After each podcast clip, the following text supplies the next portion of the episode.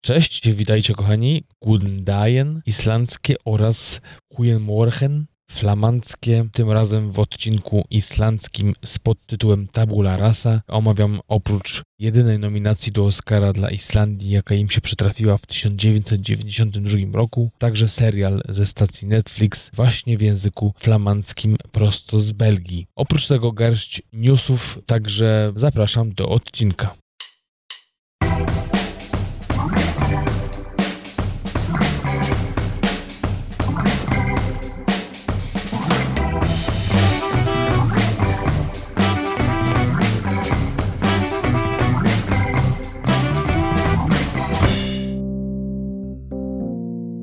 Witam jeszcze raz. Tak jak mówiłem, transkontynentalny podcast filmowy. Przeważnie nagrywamy na linii Nowy Jork-Husawik. Tak to jest od mniej więcej 7 miesięcy. A dzisiaj przypada mój półodcinek dla tych, którzy są z nami dłużej. To nie jest nic dziwnego. Dla tych, którzy są u nas pierwszy raz, może trochę mylnego, gdyż właśnie półodcinki przeplatamy z pełnymi odcinkami. No i tak to właśnie to jest chyba z tego co kojarzę 41 odcinek, ale po numeracji 20,5, także no połowa tego co tak naprawdę wypuściliśmy z Darkiem, moim kompanem, który zapewne teraz odpoczywa po jakimś przesłuchaniu czy też e, dniu zdjęciowym, gdyż no, że tak powiem, troszeczkę mu się zaczęło bardziej powodzić w ostatnim czasie, jeśli chodzi o jego karierę aktorską w Stanach. Także trzymam kciuki, wy też trzymajcie. Oby tak dalej, Darek. Yy, No a u mnie, co po staremu, Islandia, niby końcówka marca. Chociaż wiem, że w Polsce nie jest kolorowo, jeżeli chodzi o pogodę, no to tutaj może nie powiem, że, że jest pełnia zimy w tej chwili, ale do końca jej e, przynajmniej jeszcze miesiąc, jak nie półtora. Ostatnio spotkałem się z takim wywiadem, artykułem o pewnym polskim piłkarzu, e, Patryku Stefańskim, który tutaj grał w jednym klubie w e, Akranes, miasteczku około 7-tysięcznym, mm, oddalonym o mniej więcej 20 km na północ od Reykjaviku, gdzie ponoć boisko jest prawie nad samym oceanem.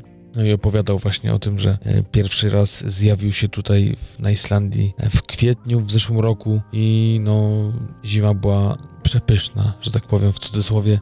Zawieje, zamiecie, burze śnieżne, no i tak to niestety tutaj wygląda. Mm, Mi jeszcze nie było dane y, przeżyć tutaj kwietnia, jestem od końca sierpnia, także wszystko przede mną.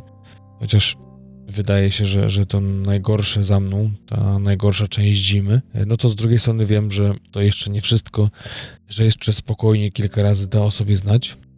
Patryk mm, opowiadał o tym, jak y, grał w klubie i pierwszy raz spotkał się z tym, żeby drużyna, która gra z wiatrem, miała taki handicap.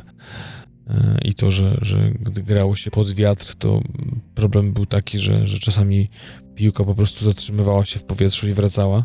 Obserwując tutaj tą pogodę, myślę, że nic nie skłamał. Tak to właśnie jest, tak to bywa. I takie są tutaj realia, jeśli chodzi o zimę.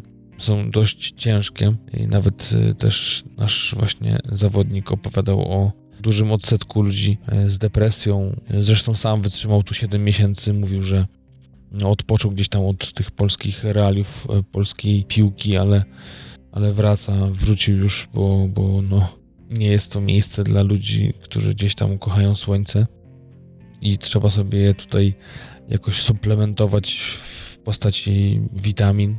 Ja jestem, nie jest dla mnie aż tak przygnębiająco i depresyjnie jak dla niego, no ale są różne powiedzmy okresy.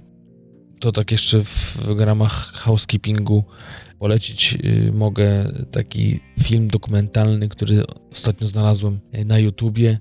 Izoland. Bardzo ciekawe historie Polaków, którzy tu mieszkają już y, w różnych zakątkach Islandii, gdyż przeważnie jak gdzieś obserwuję blogi, vlogi, to są to ludzie mieszkający w Reykjaviku czy też w okolicach, a tutaj faktycznie już film pokazuje ludzi mieszkających na zupełnych bezdrożach, bezkresach tutejszej, jak ja to nazywam, zimnej pustyni, czy w różnych zakamarkach tej wyspy, czy to właśnie północ, południe, wschód, zachód, różne miejsca y, odwiedza kamera i bardzo ciekawe y, historie opowiada. Mnie najbardziej może nie tyle spodobała się, co, co zainteresowała historia człowieka, który opowiadał, jak to wracał kiedyś z pracy do domu gdzie odległość miał około 400 metrów i pokonywał ją 40 minut zimą, czołgając się w zamieci właśnie burzy śnieżnej przez tyle czasu, jak sam opowiadał, no nic zupełnie nie widział. Jedyne co to gdzieś tam na drodze ręką rozpoznał, że jest w okolicach cmentarza i wiedział, że po prostu w tym momencie musi skręcić w prawo.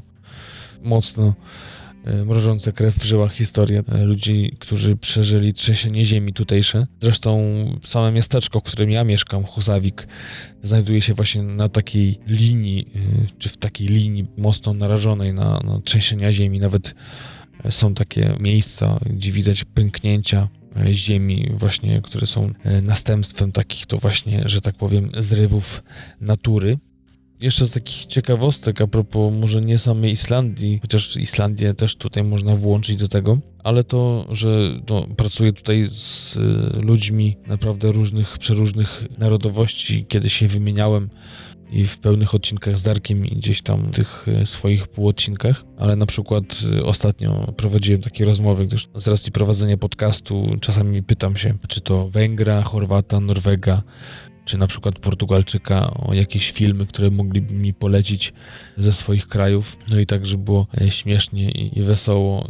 Tak samo z Norwegiem, jak rozmawiałem, jak i z Węgrem czy Chorwatem, wypowiedzi były takie same, czyli że filmy generalnie bardzo słabe ciągle ci sami aktorzy, jeżeli im się już żegać chce od tych samych właśnie gwiazd, pseudo-gwiazd, które występują w, w, bardzo podobnych filmach. No i jak nic, od razu przypomniały mi się nasze narzekania, czy to, że te same beznadziejne komedie, czy że Karolak w co drugim filmie, czy że Szyc w czterech na pięć.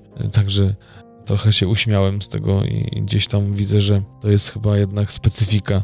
Nie wiem, czy ogólnie krajów y, europejskich, czy jakichś takich może nie za dużych krajów, chociaż nasz wcale nie jest taki mały.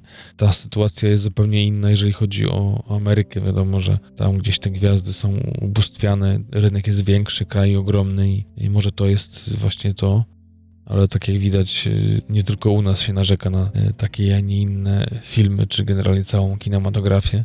Mnie to oczywiście śmieszyło, bo i norweskich filmów, i nawet seriali, bo niedawno, może pamiętacie, omawiałem taki serial e, Nobel. Pamiętam świetne filmy, też węgierskie, e, ale i chorwackie. E, z węgierskich pamiętam teraz kontrolerów. No to są, widzę, moje odczucia, gdyż no, ci, którzy mieszkają w tych krajach, zupełnie tych filmów też i seriali nie poważają. No, to ciekawa taka obserwacja. Oczywiście wspomnę o apkach, chociaż to już tak będziemy wygaszali te informacje, gdyż no ile można przypominać, też niektórzy z Was już y, mają dosyć y, przypominania tych aplikacji, ale to jakby nie jest kwestia tego, żeby promować do końca nasz podcast, ale w ogóle podcasting i na przykład jeżeli nie pasuje Wam jakaś aplikacja, to może sobie znajdziecie z tych wymienionych inną, która Wam e, bardziej przypadnie do gustu. I tak na przykład można nas słuchać między innymi oczywiście na Podcast Addict, Podcast Go, Castbox, mm, iTunes, też dwa, staram się, żeby to były dwa odcinki ostatnie na SoundCloudzie, no i na stronie www oczywiście, gdzie jest też do ściągnięcia MP3, jeśli tak wolicie słuchać, offline, że tak powiem. No i oczywiście nasze strony www.tmfpodcast.com tam macie informacje a propos odcinka, rozpiskę czasową. No i Facebook, tam największa nasza, że tak powiem, aktywność e, się odbywa. No i to chyba tyle. Jeszcze na koniec tylko wspomnę taką, myślę, że miłą informację dla zwycięzców naszego pierwszego konkursu w historii naszego podcastu. No, moi drodzy, e, dwójka naszych wygranych, czekajcie na nagrody, gdyż no, są już w drodze. Jeszcze raz dziękujemy za udział w konkursie. No i mamy nadzieję, że przesyłki czy też prezenty się spodobają. No, taka dość ciekawa sytuacja, jeśli chodzi o premiery, bo tak trochę zawiesiłem głos, gdyż przeważnie w tym miejscu e, taki dział się znajdował. E, ale no, jak to bywa, przeważnie, bo może nie zawsze tak było, ale ostatnio tak jest, że dystrybutorzy e, w polskich kinach mm, ten weekend taki świąteczny milczą, jeżeli chodzi o premiery, więc nie ma nic nowego. Jedyne co to mogę Was tylko skierować do odcinka poprzedniego, czyli numer 20 z zeszłego tygodnia, gdzie omawiamy premiery trzech filmów od mniej więcej 15 minuty i 34 sekundy. e, a filmy, o których tam mówiliśmy w tym pełnym odcinku to Daddy Cool, Naga Normandia. To są dwie komedie francuskie, a także wyczekiwany zapewne przez e, fanów pierwszej części Pacific Rim Rebelia. No i teraz myślę, że przejdę do newsów.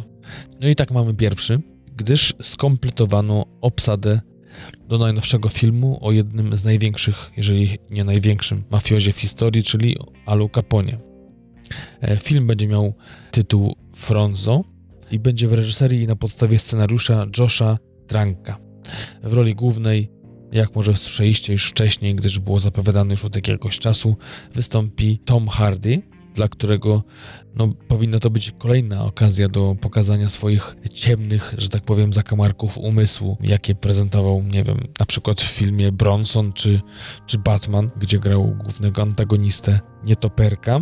Film będzie opowiadał o ostatnich latach zmarłego na zawał szefa mafii, który właśnie opuścił więzienie. No, w ostatnich latach Capone obserwowano bardzo duże zmiany w zachowaniu, różnego rodzaju choroby, na przykład kiła układu nerwowego, czy też demencję starczą. No i generalnie zdziwaczenie, które pogarszało się aż do śmierci w wieku 48 lat. Jak wiecie, w więzieniu siedział, ale nie za to wszystko, za co go znamy, a za podatki, także nie było żadnych, y, żadnego handlu, y, żadnych zabójstw, rozbojów, tylko no właśnie przekornie siedział w więzieniu za niepłacenie podatków. No a pod koniec życia lekarze stwierdzili stan umysłu Capone jako umysł dwunastolatka. Także myślę, że to będzie raz, że niezłe wyzwanie dla Hardiego, a dwa, no coś z czym no, powinien sobie poradzić, albo inaczej, jeśli nie on, to kto, tak? No może jeżeli chodzi o fizyczność, to w takiej formie, w jakiej jest teraz Hardy, e, dość wysportowanej, nie pasuje na razie. Mówię na razie, bo jakby jeszcze nie rozpoczęto zdjęć, a zakładam, że do takiej roli się mocno przygotowuje. No to można powiedzieć, że nie przypomina takiego kręgłego typka z pełną twarzą, jakim właśnie był Capone ale no, znając Hardiego, to też nie powinno być zbyt dużego problemu, jeżeli pamiętamy filmy, gdzie i musiał przytyć i, i schudnąć, takie jak y, na przykład Wojownik czy The Drop, gdzie partnerował mu James Gandolfini. No, a obok Hardiego, to też ciekawa obsada cała jest, y, mamy Mata Dillona, który będzie grał przyjaciela Capone Johnego, a także Kyla McLachlana, który będzie wcielał się w rolę Carloka, e, czyli prywatnego lekarza, szefa mafii, a także Linda Cardellini, która wystąpi jako żona Capone imieniem Mae, a także Nadrucci, która wcieli się w jedną z sióstr Ala Rosie. Cardellini znana jest z serialu Bloodline, który wyświetlany jest na Netflixie. Matt Dillon mm, niedługo będzie można go podziwiać w filmie Larsa von Tiera The House That Jack Built, a McLachlan Oczywiście to gwiazda główna z serialu Twin Peaks ze stacji Showtime. Jeśli chodzi o Narducci, kojarzycie możecie z serialu Rodzina Soprano, e, a także w przyszłym roku zagra w Irishmanie Martina Scorsese. Zdjęcia do filmu rozpoczynają się już 2 e, kwietnia w Nowym Orleanie. Tak gwoli ścisłości ci młodsi może widzowie, słuchacze, fani kina, którzy nas słuchają, może nie wiedzą, byłoby to trochę dziwne, ale no nie jest wykluczone, wiadomo. Al Capone to był szef mafii, który rządził w Chicago w latach 20.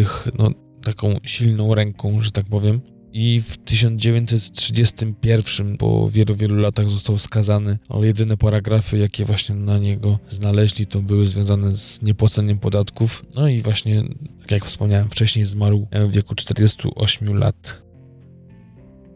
News numer dwa to informacja o tym, iż Trevor Noah, znany stand-uper oraz coraz bardziej znany prowadzący program telewizyjny stacji Comedy Central Daily Show, gdzie właśnie w 2014 roku zastąpił samego Johna Stewarta, e, podpisał umowę z wytwórnią Viacom. Umowa zawiera złożoną z kilku produkcji kampanię, e, w której skład wchodzi przede wszystkim film na podstawie książki Trevora pod tytułem Born in Crime: Stories from a South African Childhood. No, która jest oczywiście pewnego rodzaju biografią komika, urodzonego właśnie w Johannesburgu w RPA e, i jego wspomnieniami z życia w Afryce, gdzie urodził się Mm, dlaczego właśnie Born Crime?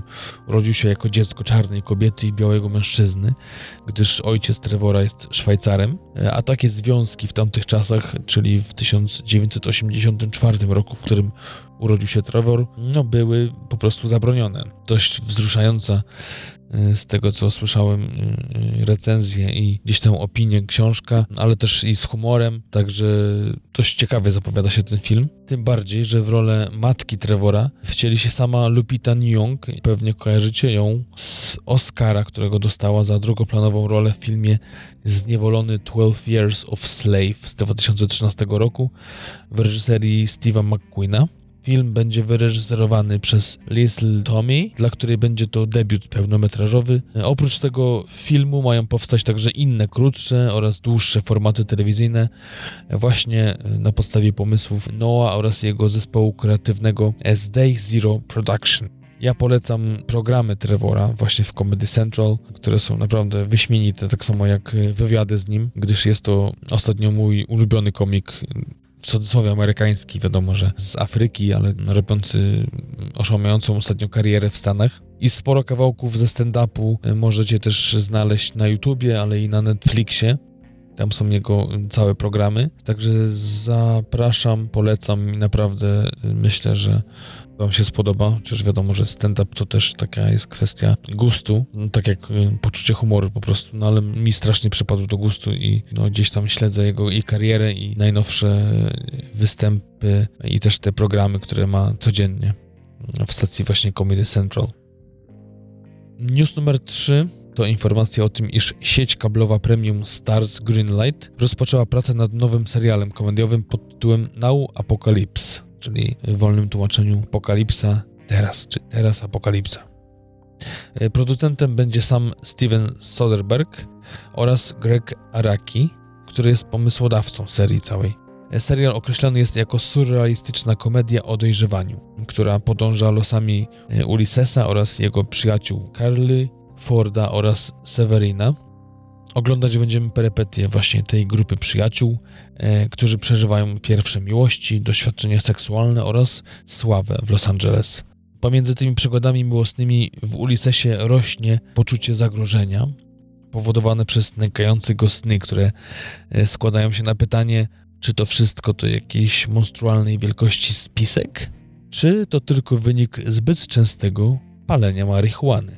Prawda, że zapowiada się ciekawie? Też tak myślę i tego samego zdania jest y, Soderbergh, który powiedział, że jeżeli to nie jest najbardziej szalona historia, jaką słyszał, to na pewno jest na pierwszym miejscu równa z jakąś inną. I jeszcze można też zacytować słowa Soderberga, który powiedział, że nie odpowiadamy za lasowanie się mózgu podczas emisji serialu, także zapowiada się naprawdę coś, coś ciekawego, coś oryginalnego.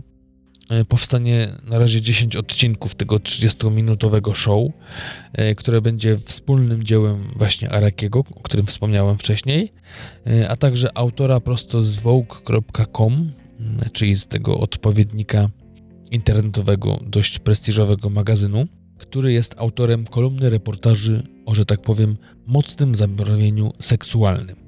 Nie jest to pierwsza współpraca Soderberga i stacji Starts, e, dla której przygotował już wcześniej m.in. serial The Girlfriend Experience na podstawie własnego filmu z 2009 roku e, pod tym samym tytułem. No i generalnie y, Soderbergh jest mocno telewizyjnym zwierzęciem, gdyż w ostatnich latach wyprodukował takie seriale jak The Nick dla Cinemax, Red Oaks dla Amazonu, Mosaic dla HBO, czy też Godless dla Netflixa. Zaś Ariaki najbardziej chyba może być kojarzony z filmami Mysterious Skin, czy też Kaboom. Ostatnim newsem jest to, iż mamy no, kolejne uderzenie internetowego giganta w świat filmowy, który tak ostatnio jest broniony przez Stevena Spielberga, a news mówi o tym, iż platforma Google, a konkretnie YouTube Red, wykopiło prawo do ekranizacji filmu Vulture Club w reżyserii Mayram Keshawash. W rolach głównych Susan Sarandon, Eddie Falco oraz Matt Boomer. Także dość spektakularna obsada, jak na film w cudzysłowie z YouTube'a. Oczywiście to już jest zupełnie inny poziom. Przed wypuszczeniem na platformę YouTube Red, czyli serwis streamingowy z abonamentem miesięcznym w wysokości 10 dolarów, której właścicielem jest y, oczywiście Google, y, planują pokazy kinowe w drugiej połowie 2018 roku. Jeśli chodzi o film, będzie to terrorist thriller, czyli nie wiem, thriller terrorystyczny, albo może thriller, który podejmie temat walki z terroryzmem. Powiedzmy, że tak to sobie rozwiniemy. Film będzie opowiadał o byłej pielęgniarce, weterance wojennej, która walczy o uwolnienie swojego dorosłego syna, dziennikarza, z rąk terrorystów. Po tym jak uderza w przysłowiową ścianę, prosząc o pomoc agencje rządowe czy też inne oficjalne instytucje, znajduje niezależną organizację dziennikarzy i prawników, którzy chcą i mają sposób, aby jej pomóc. Obok Keshewasz, dla której będzie to drugi w karierze film pełnometrażowy po Circumstance, autorem scenariusza będzie Jonathan Mastro. Keshewasz, urodzona w Nowym Jorku, bardzo zdolna reżyserka o korzeniach irańskich. E, obsadę uzupełniają Julian Morris, Lola Kirke oraz Shelia Vant.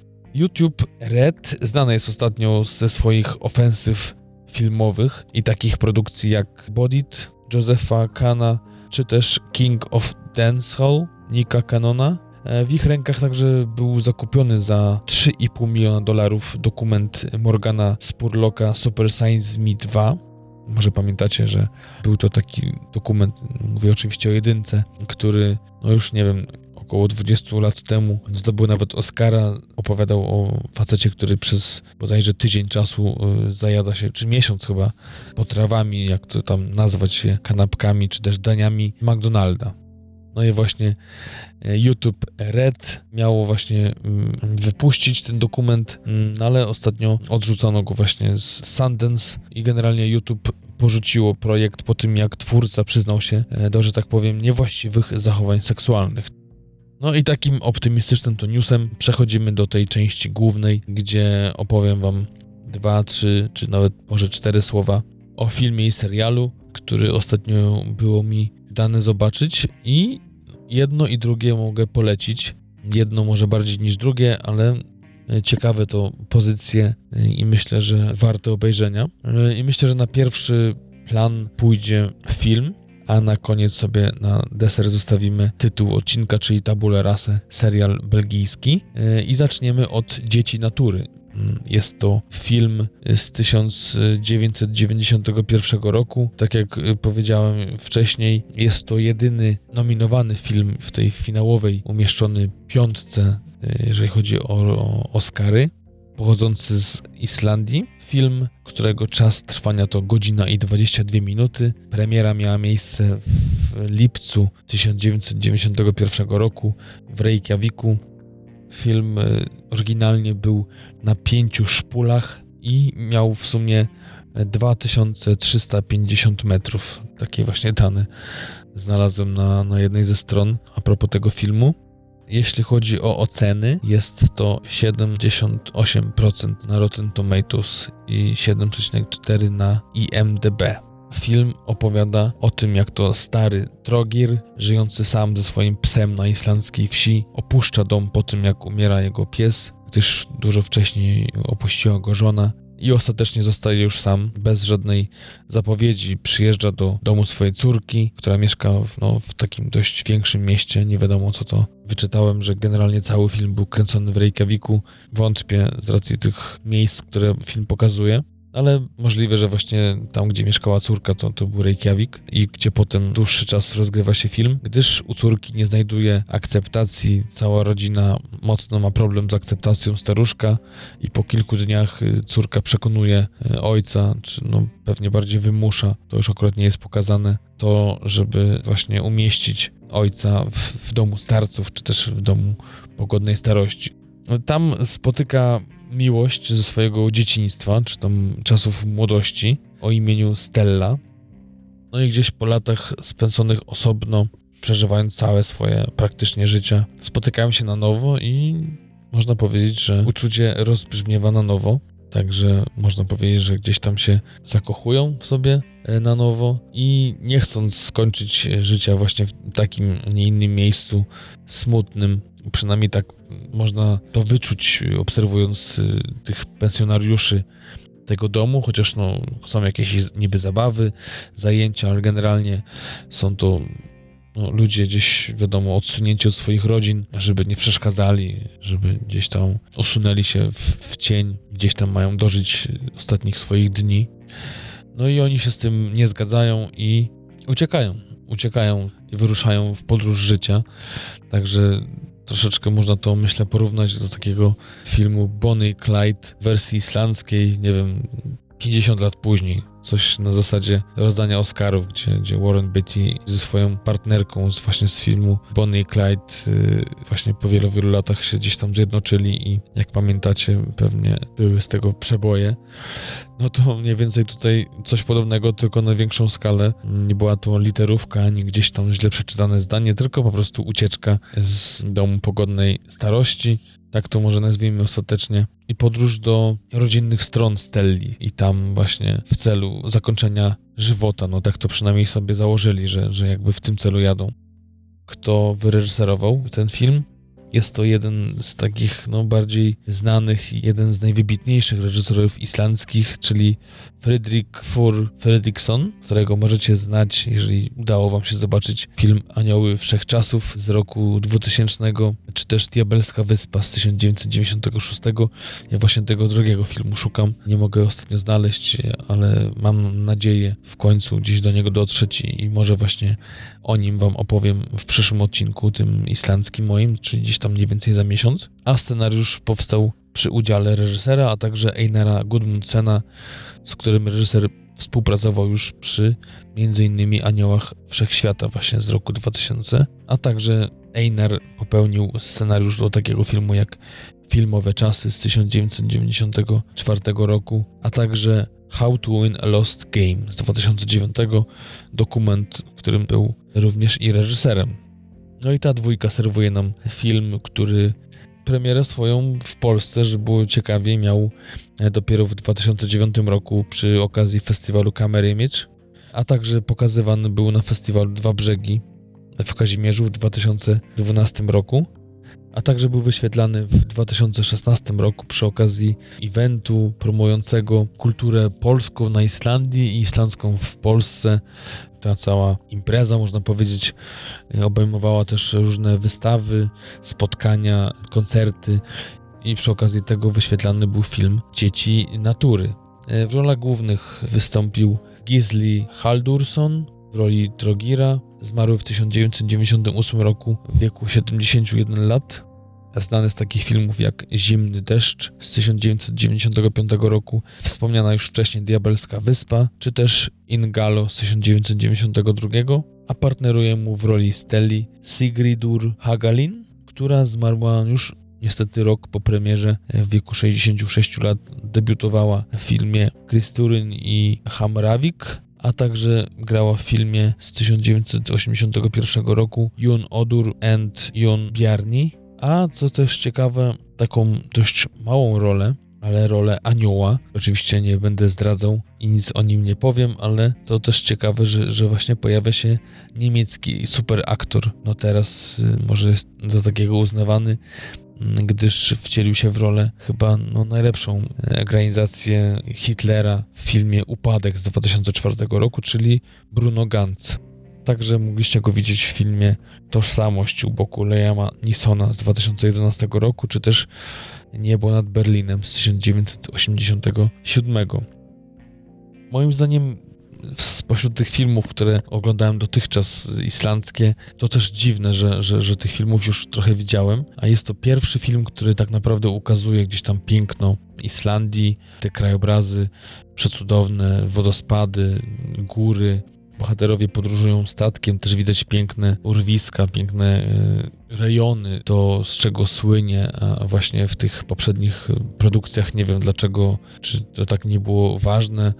Myślę, że zawsze warto, coś jest znakiem firmowym miejsca, kraju, tak jak tutaj właśnie te krajobrazy na Islandii, to gdzieś tam warto je od czasu do czasu wrzucić, a tego brakowało mi w kilku produkcjach poprzednich. No tutaj mamy to już w całej swojej okazałości, dlatego między innymi na przykład w 1991 roku film dostał nagrodę za zdjęcia na festiwalu w Montrealu pięknie sfilmowany, ale też i bardzo wzruszająca, bardzo ciepła historia dwójki ludzi, którzy się nie chcą pogodzić e, z tym odstawieniem na boczny tor przez rodzinę, przez społeczeństwo. E, no, jak pokazuje ten film, kilka postaci, na przykład współtowarzysza w pokoju, gdzie mieszka razem mm, z Trogirem. Dość tragiczna postać człowieka, no, który był smutny i wymyślał sobie e, historię, czy też osoby ze swojej rodziny, które wypełniały mu tą pustkę w sercu i też przy okazji tego filmu wzięło mnie na takie przemyślenia o, a propos właśnie starszych ludzi, że jednak e, nie warto ich skreślać, że, że to są jednak wartościowe osoby,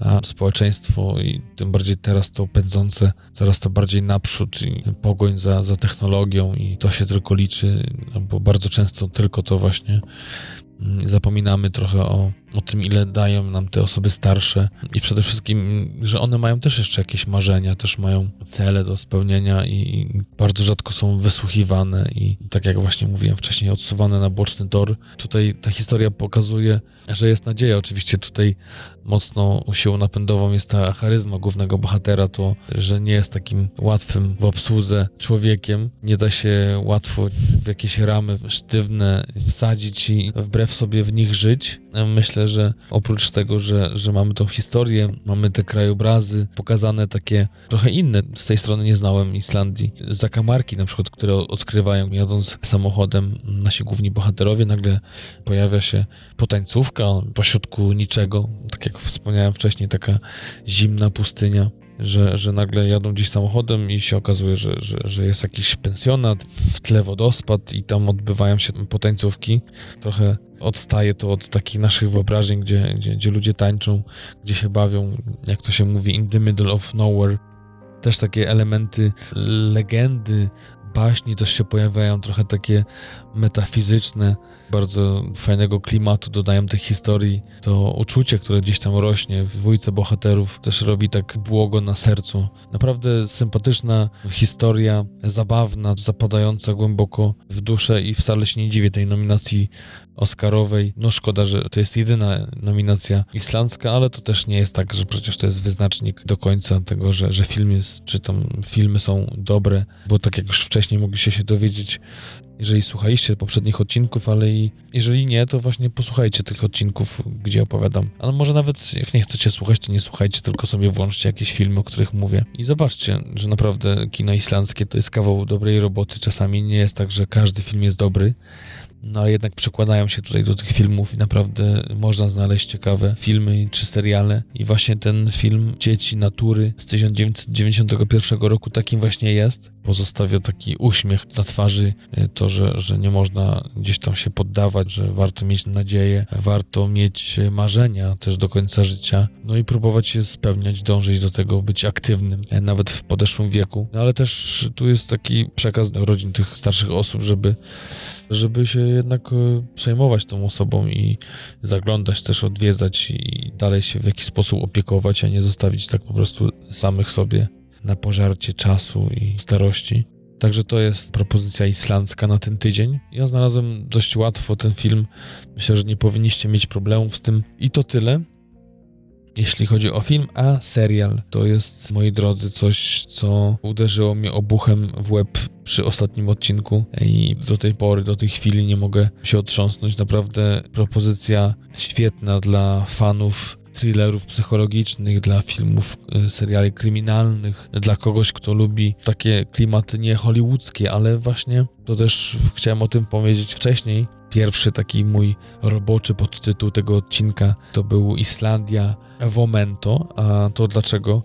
Jest to związane z tym, że serial, o którym właśnie teraz mówię, czyli Tabula Rasa, serial produkcji belgijskiej z 2017 roku. To serial o kobiecie, która ma amnezję następczą, dokładnie taką, jaką miał bohater filmu Memento, czyli filmu, o którym już od jakiegoś czasu mówię, że prawdopodobnie będzie za kilka lat, no bo to się musi krystalizować, wiadomo, u każdego w innym tempie, ale, ale gdzieś tam zawsze bałem się wymieniać filmu, który jest moim najlepszym w, w, życiu, ale tak to na razie do tego zmierza, że, że chyba Memento właśnie takim filmem jest i główny bohater ma tą samą przypadłość. Tam wyglądało to w, ten sposób, że bohater traci przytomność w momencie, kiedy zostaje zabita jego żona i właśnie przed tym bestialskim mordem zostaje ogłuszony przez sprawcę i po przebudzeniu się pamięta wszystko do tego momentu, do momentu wypadku, a potem ma problemy z zapamiętywaniem rzeczy, które się dzieją,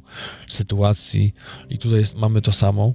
E, mamy tutaj Miję, która po wypadku samochodowym, z którego wyszła no, mniej lub bardziej bez fizycznego szwanku, to jednak pod wpływem szoku i traumy traci pamięć i zapada na tą chorobę, amnezję następczą, czyli właśnie pamięta wszystko, co działo się do momentu tego wypadku samochodowego, a potem coś, co trwa dłużej niż kilka minut, to prędzej czy później zapomina i zostaje umieszczona dodatkowo w zakładzie zamkniętym, zakładzie psychiatrycznym, gdzie odwiedzają rodzina, ale także inspektor policji i psycholog. Okazuje się, że jest łączona ze zniknięciem pewnego mężczyzny.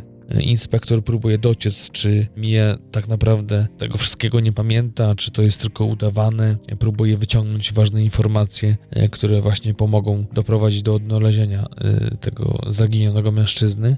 I w procesie tego przypominania, co stało się przed wypadkiem, mamy takie właśnie retrospekcje, czyli dwa zastane czasy, to co działo się przed y, zniknięciem tego mężczyzny. Mamy trzy miesiące przed, i to, co dzieje się teraz, czyli kiedy jest już zamknięta w tym szpitalu psychiatrycznym. No i tak te dwie historie się dzieją. Mamy takie właśnie co chwilę odniesienia, powroty, gdyż y, Mie przez cały czas próbuje sobie przypomnieć te sytuacje, które się działy. Tak jak wspomina lekarz przy jednym z badań, no jest możliwość, żeby sobie przypomniała, jest nawet możliwość, żeby ta amnezja ustąpiła za pomocą też psychologa, ale też inspektor próbuje różnych sposobów, jak na przykład hipnoza, czy też badanie wykrywaczem kłamstw, wyciągnąć właśnie z, głównej bohaterki te informacje i przede wszystkim na początku wcale nie wierzy w tą amnezję. Uważa, że ta amnezja jest sprawą wymyśloną, że jednak e, Mije pamięta więcej niż mówi i że to jest taka forma obrony, gdyż jest w jakiś sposób zamieszana. Wiadomo, że może coś wiedzieć o tym zniknięciu i, i kwestią tego jest, czy da się tą sprawę rozwiązać to, czy ona sobie przypomni to, coś działo się właśnie przed tym zniknięciem tej osoby i tak właśnie mamy ten serial ułożony. Jest to 9 odcinków po około 50-52 minuty z aktorką, którą nie wiem, możecie znać, może nie. Darek właśnie nazywa tą aktorkę taką belgijską Frances McDormand i, i muszę przychylić się do tej opinii, gdyż naprawdę raz, że fizycznie ją przypomina, to dwa jest naprawdę świetną, świetną aktorką którą możecie kojarzyć z takiego filmu W kręgu miłości z 2012 roku. Film, który był nominowany do Oscara, też oczywiście reprezentował Belgię.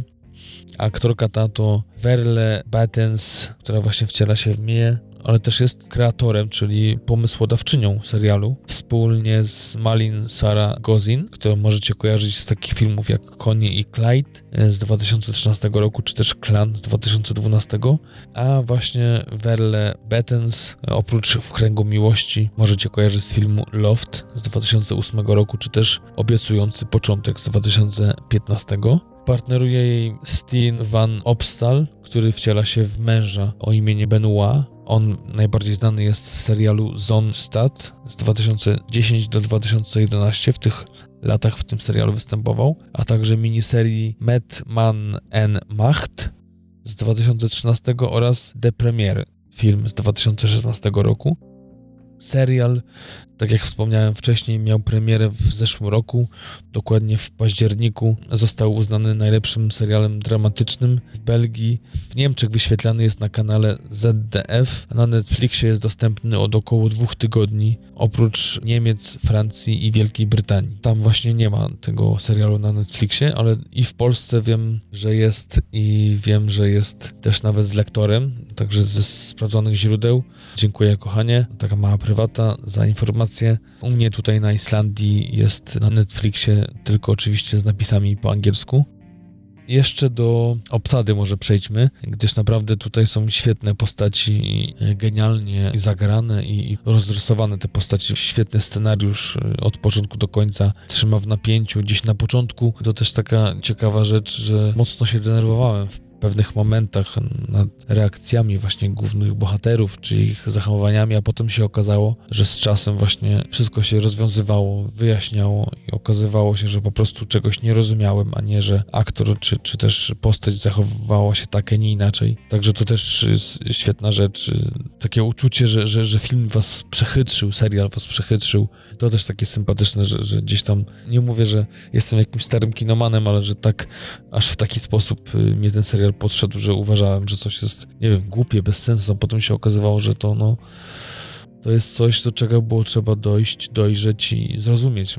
I, i to, to jakby ta puenta jest genialną i to jak, jak po prostu serial jest mądrzejszy od was, albo się okazuje, przynajmniej w jakimś y, aspekcie, to, to też jest fajna rzecz. Ja takich rzeczy na przykład szukam lubię, jak ktoś mnie tak oszuka i potem tylko się można uśmiechnąć z tej swojej, w cudzysłowie, głupoty.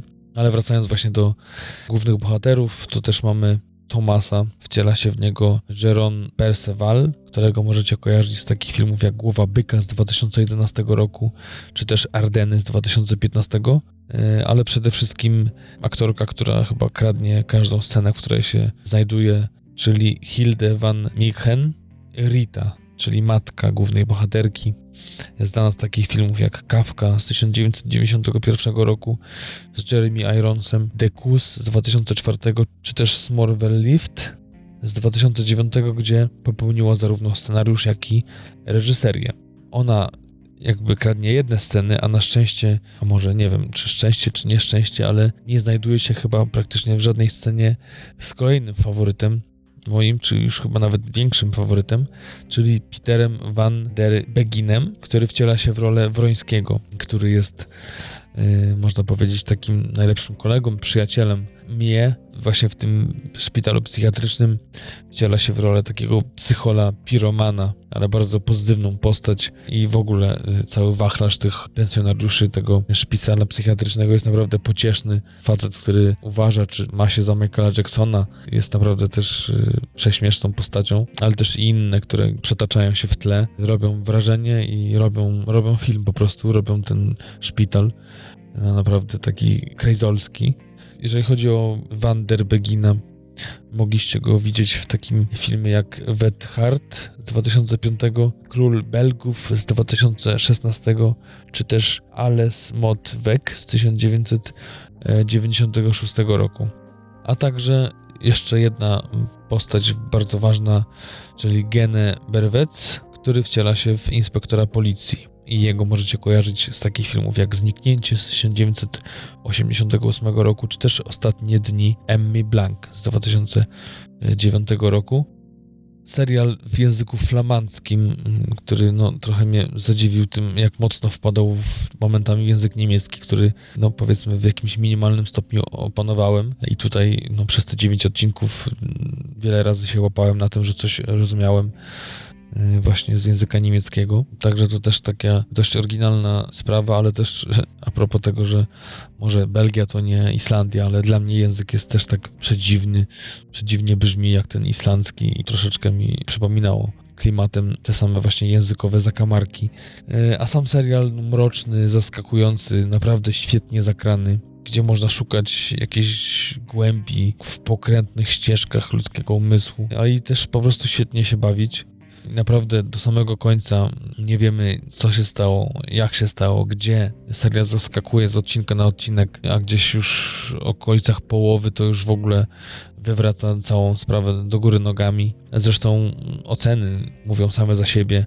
Na IMDB to 8,3, na Filmwebie to 8,0 chociaż no, tych głosów na razie nie jest za wiele, z racji tego, że, że to jest dość nowa rzecz dużo daje, mm, jeśli chodzi o takie zamieszanie akcji, o to, jak wchodzi nas ten serial, to, że przez dłuższy czas mamy też takie momenty, gdzie widzimy to, co jest urojeniami mi. Wiemy, że, że jakby jej stan umysłu jest taki, że, że, że ma te dziury w pamięci i to, co lekarze tłumaczą, że puste miejsca próbuje gdzieś wypełnić wymyślonymi zdarzeniami i obrazami, no co na pewno nie pomagają widzowi w analizie e, i próbie rozwiązania zagadki, ale no właśnie to też jest tym motorem napędowym i tym, co też przyciąga do tego serialu, te, te wizualizacje dość ciekawe i to, że co chwilę zostajemy zbici z pantałyku jakąś jedną czy drugą sceną, która może nam wywrócić całą układankę, kiedy spróbujemy przynajmniej na chwilę, czy przez pewien okres układać sobie to gdzieś tam misternie, jak to może tak naprawdę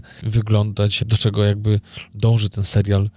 No ale myślę, że niewiele osób jest w stanie przewidzieć to, co stanie się na koniec i to, jakim jest ostatni odcinek spełnieniem, rozwiązaniem, to jak satysfakcjonujące jest to zakończenie, jak to, że na początku może przez kilka odcinków miałem takie wrażenie właśnie przez to, że nie rozumiałem dokładnie o co chodzi, takiego, mm, takiej frustracji trochę tego zachowania bohaterów, to potem czym bliżej finału było coraz, coraz lepiej i, i w ogóle nie ma mowy o jakimś rozczarowaniu końcówką. Jest, jest niesamowita, magiczna i, i po prostu seria dla tak naprawdę fanów seriali, to przede wszystkim fanów nawet nie seriali, bo jest to y, zamknięta całość dziewięcioodcinkowa i jakby sytuacja jest zamknięta, więc nie ma przynajmniej na razie no, kwestii takiej, żeby gdzieś popaść w jakieś oglądactwo po nocach nie wiadomo jak długo.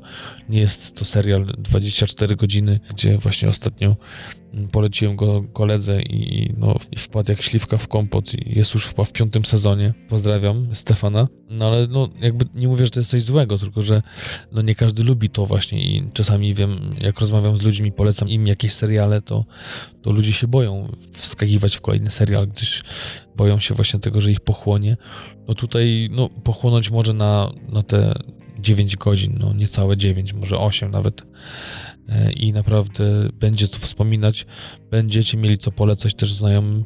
I myślę, że to też jest no, rzecz, do której warto wracać, bo raz, że, że ta kwestia rozwiązania zagadki, ale to jak, jak barwne, jak fantastyczne są te postaci, które gdzieś tam ze sobą się stykają, gdzie mają wspólne sceny, gdzie po prostu jest magia między nimi. Mamy tego Wrońskiego, czy tą matkę, też taką zagubioną kobietę, niby na pierwszy rzut oka szczęśliwą, ale tak naprawdę wcale nie. Mamy tą Mię, która żyje z mężem, z córką, ale, ale ten związek nie jest tak idealny, gdzieś tam oddalają się z mężem, ale też te sceny oddalania i taki też cierpliwości wrażliwości męża, jeżeli chodzi o to, jak sobie radzi z tym stanem umysłu żony, to też nie jest takie cukierkowe, też y, dużo wyrozumiałości w nim jest, ale też i potem frustracji i gdzieś tam też czasami daje o sobie znać taka jego wybuchowa y, strona. I naprawdę ta złożoność tych postaci, to całe zamknięcie tematu naprawdę Porównywałbym to do takiego genialnego serialu Wielkie Kłamstewka, który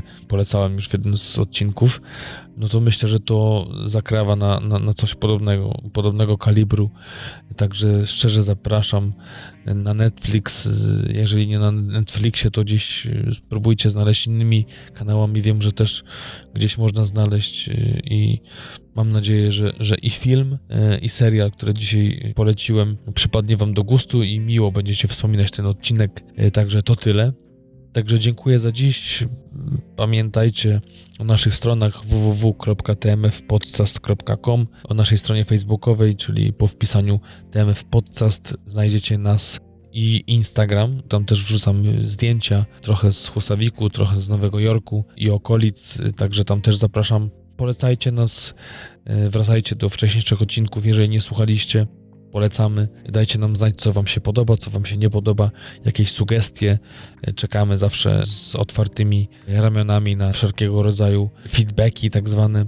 A jeżeli Wam się podcast podoba, komentujcie na iTunesie, tam ponoć to najlepiej działa na to, żeby gdzieś tam nas było członków grupy TMF jak najwięcej. Tylko dodam, że najbliższy odcinek pełny będzie dużo wcześniej niż zwykle, także czekajcie, bo może was zaatakować z nienacka. No i to tyle, nic więcej nie powiem. Dzisiaj z Huzawiku to tyle, z Jaustia i do zobaczenia. Trzymajcie się. Cześć!